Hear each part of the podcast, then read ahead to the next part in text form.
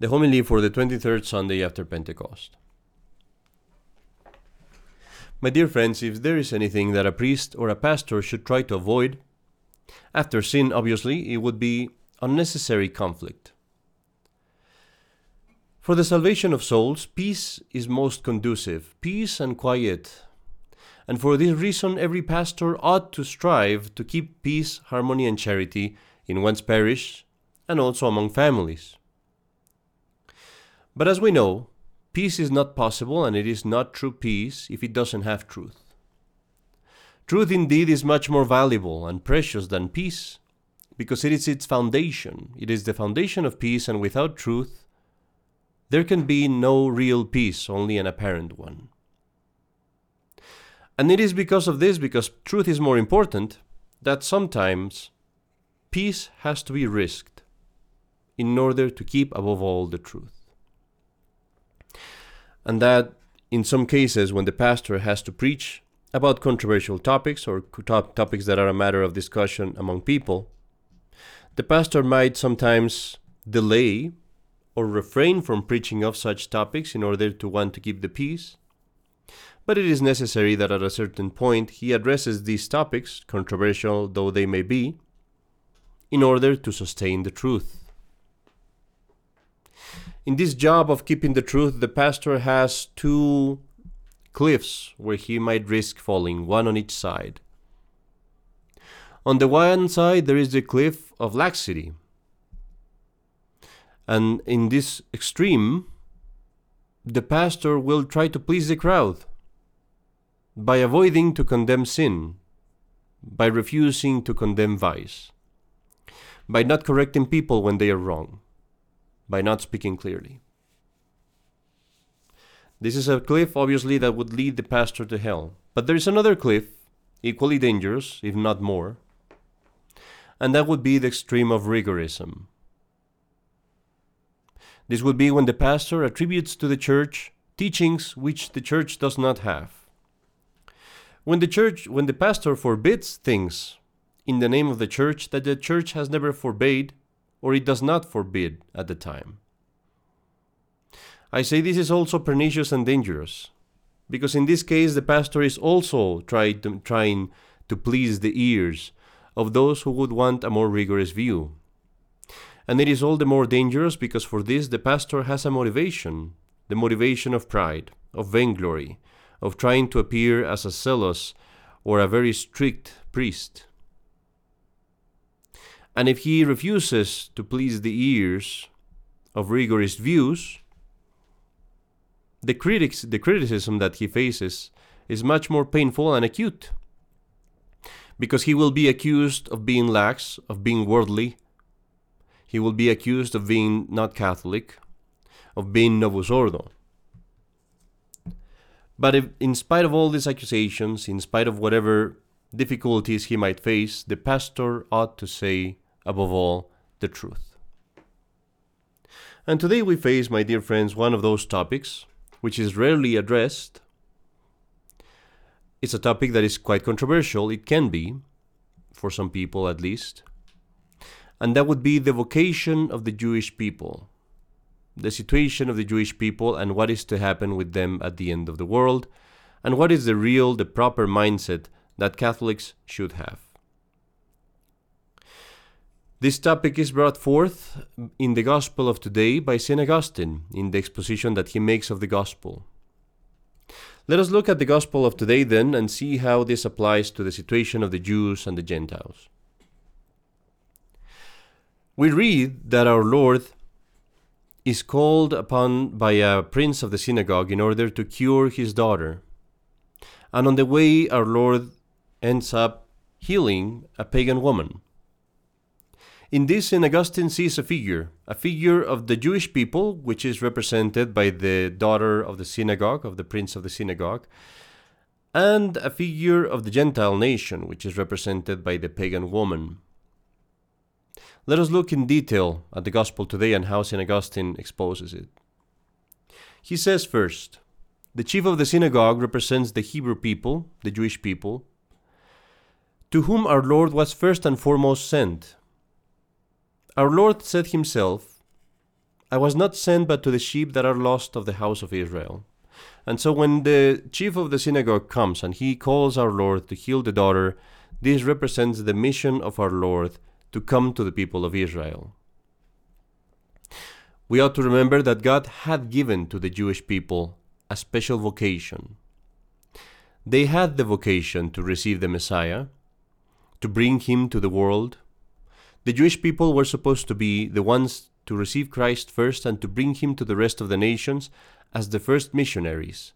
They were supposed to preach him, to come to follow him, to become his first disciples, and to begin the church with him.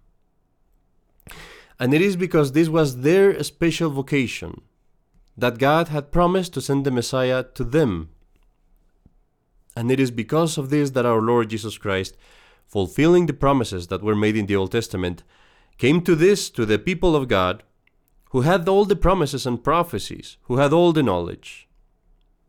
He came to them first and foremost.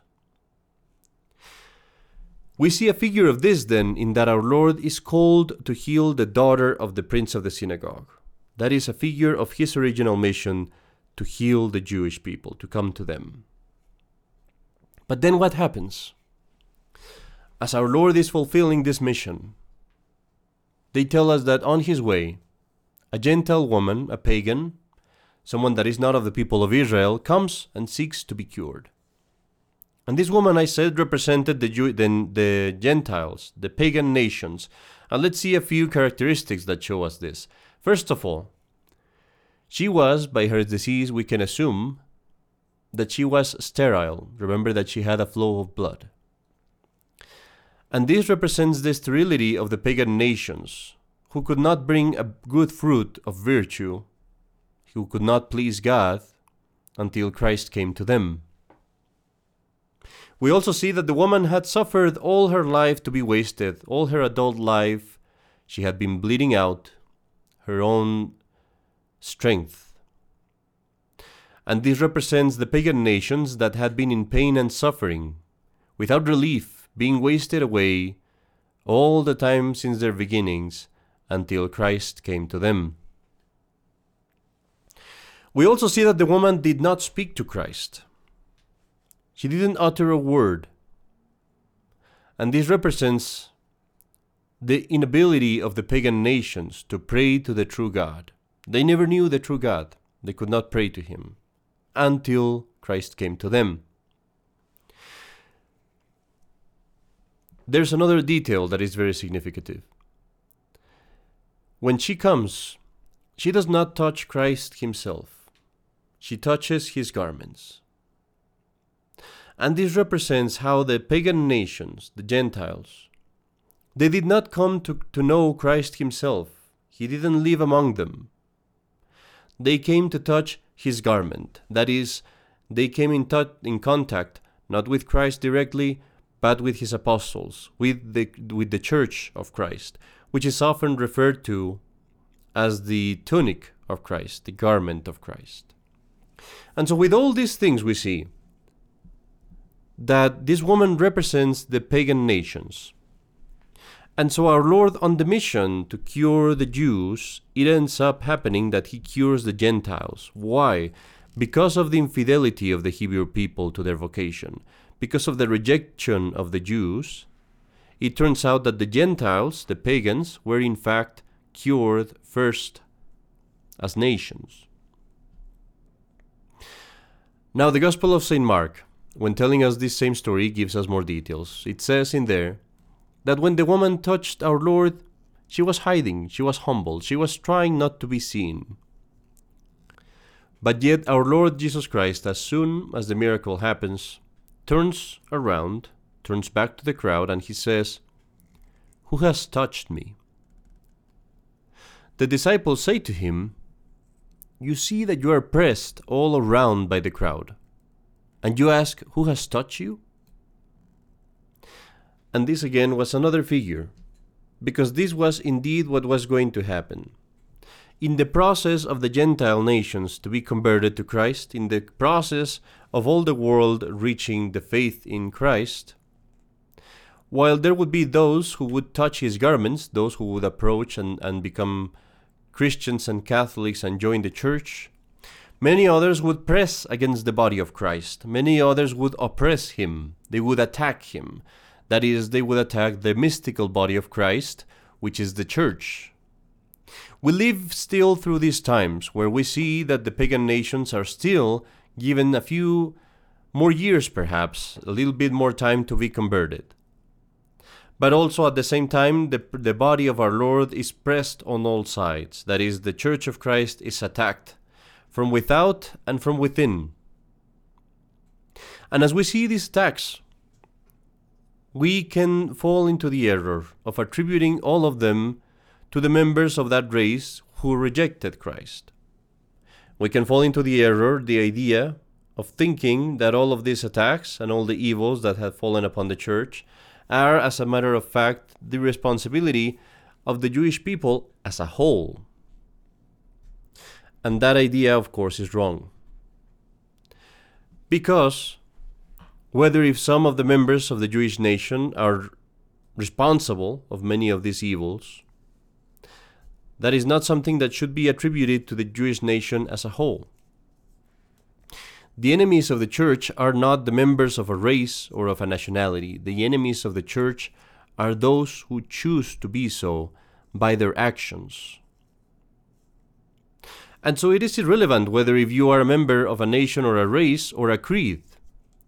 What makes a person the enemy of the church who they are, and what forces us to oppose them, is their deeds, their doctrine, regardless of who they are from race or nationality. And so the whole idea of anti Semitism, as they call it, is wrong in itself. A Christian, a Catholic, is anti sin, or against sin, I should say. And that's all.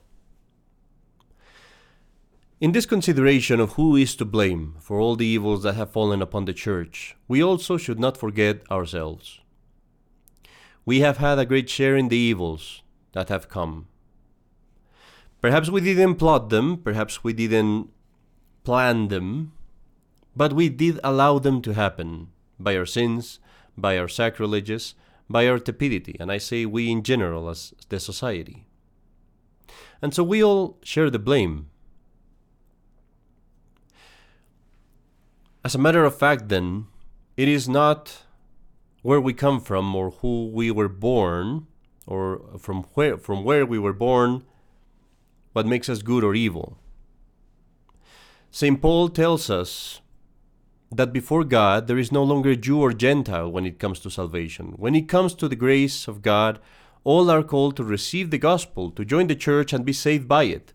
And if this applies to salvation the same applies to sin when it comes to offending God it is no difference whether if you might be a Jew or a Gentile, it is the sin that matters. It is the malice attached to sin that makes it what it is. And so, if the Jews have rejected Christ in their first coming, we're also to blame because we have rejected Christ before his second coming, and we have seen also the apostasy of the nations. And even St. Paul says this in the Epistle to the Romans that all have been put under sin, all have fallen into sin, so that Christ may have mercy on all. But there is an aspect of this that is even more important. The Gentiles had that moment of health, that moment of salvation. And we know from Revelation, we know from the prophecies, that this health, this salvation, will also pass again to the Jews.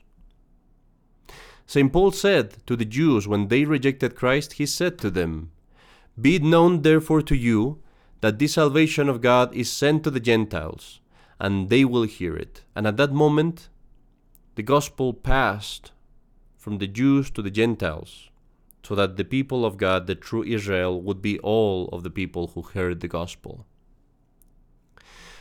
But if the salvation passed from the Jews to the Gentiles, St. Paul also predicted of the Jews that once the time of the Gentiles would be fulfilled, that the Jews would also be converted that the Jews would also be saved.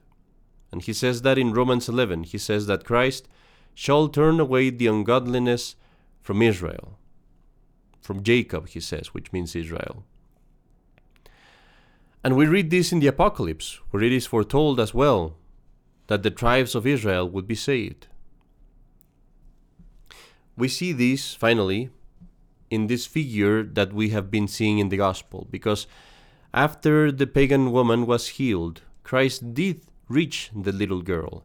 He did reach the girl that represents the synagogue, and he raised her from the dead. In the same way, he will one day reach the Jewish people, who are now dead to grace, unable to reach salvation, discarded and separated from the church of God. He will be rich, he, he will reach them, and then they will be converted to Christ.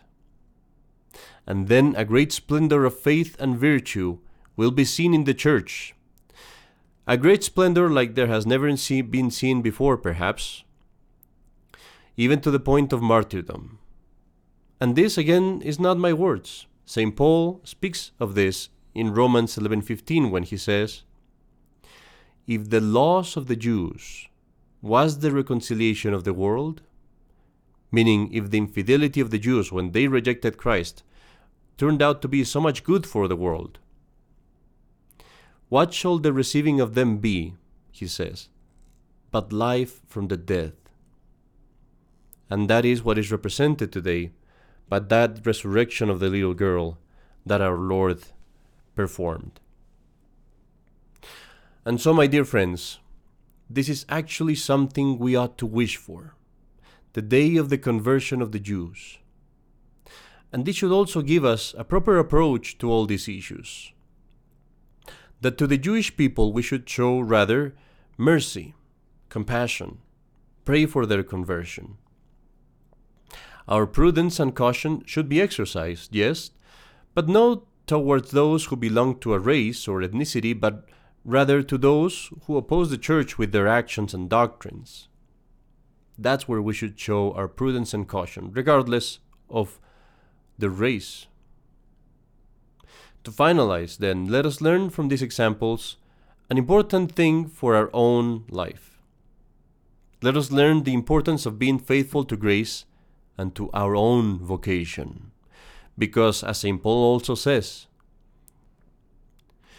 if the once chosen people, with all the privileges they received, ended up losing grace, they ended up falling into such a terrible condition, into such horrible punishments. How much more is it possible, then, that I myself could also lose those privileges, that I myself could fall? and could ruin my own calling, my own vocation to heaven. If it happened to them, why could it not happen to me? And so let it this let this be a warning. Let this be a lesson for myself to be more careful. From now on to be on my guard and cherish my own vocation, to cherish the calling that I have received, the calling to be part of the true Israel, of the true people of God to be part of that chosen nation, to be part of the Catholic Church. In the name of the Father, and of the Son, and of the Holy Ghost. Amen.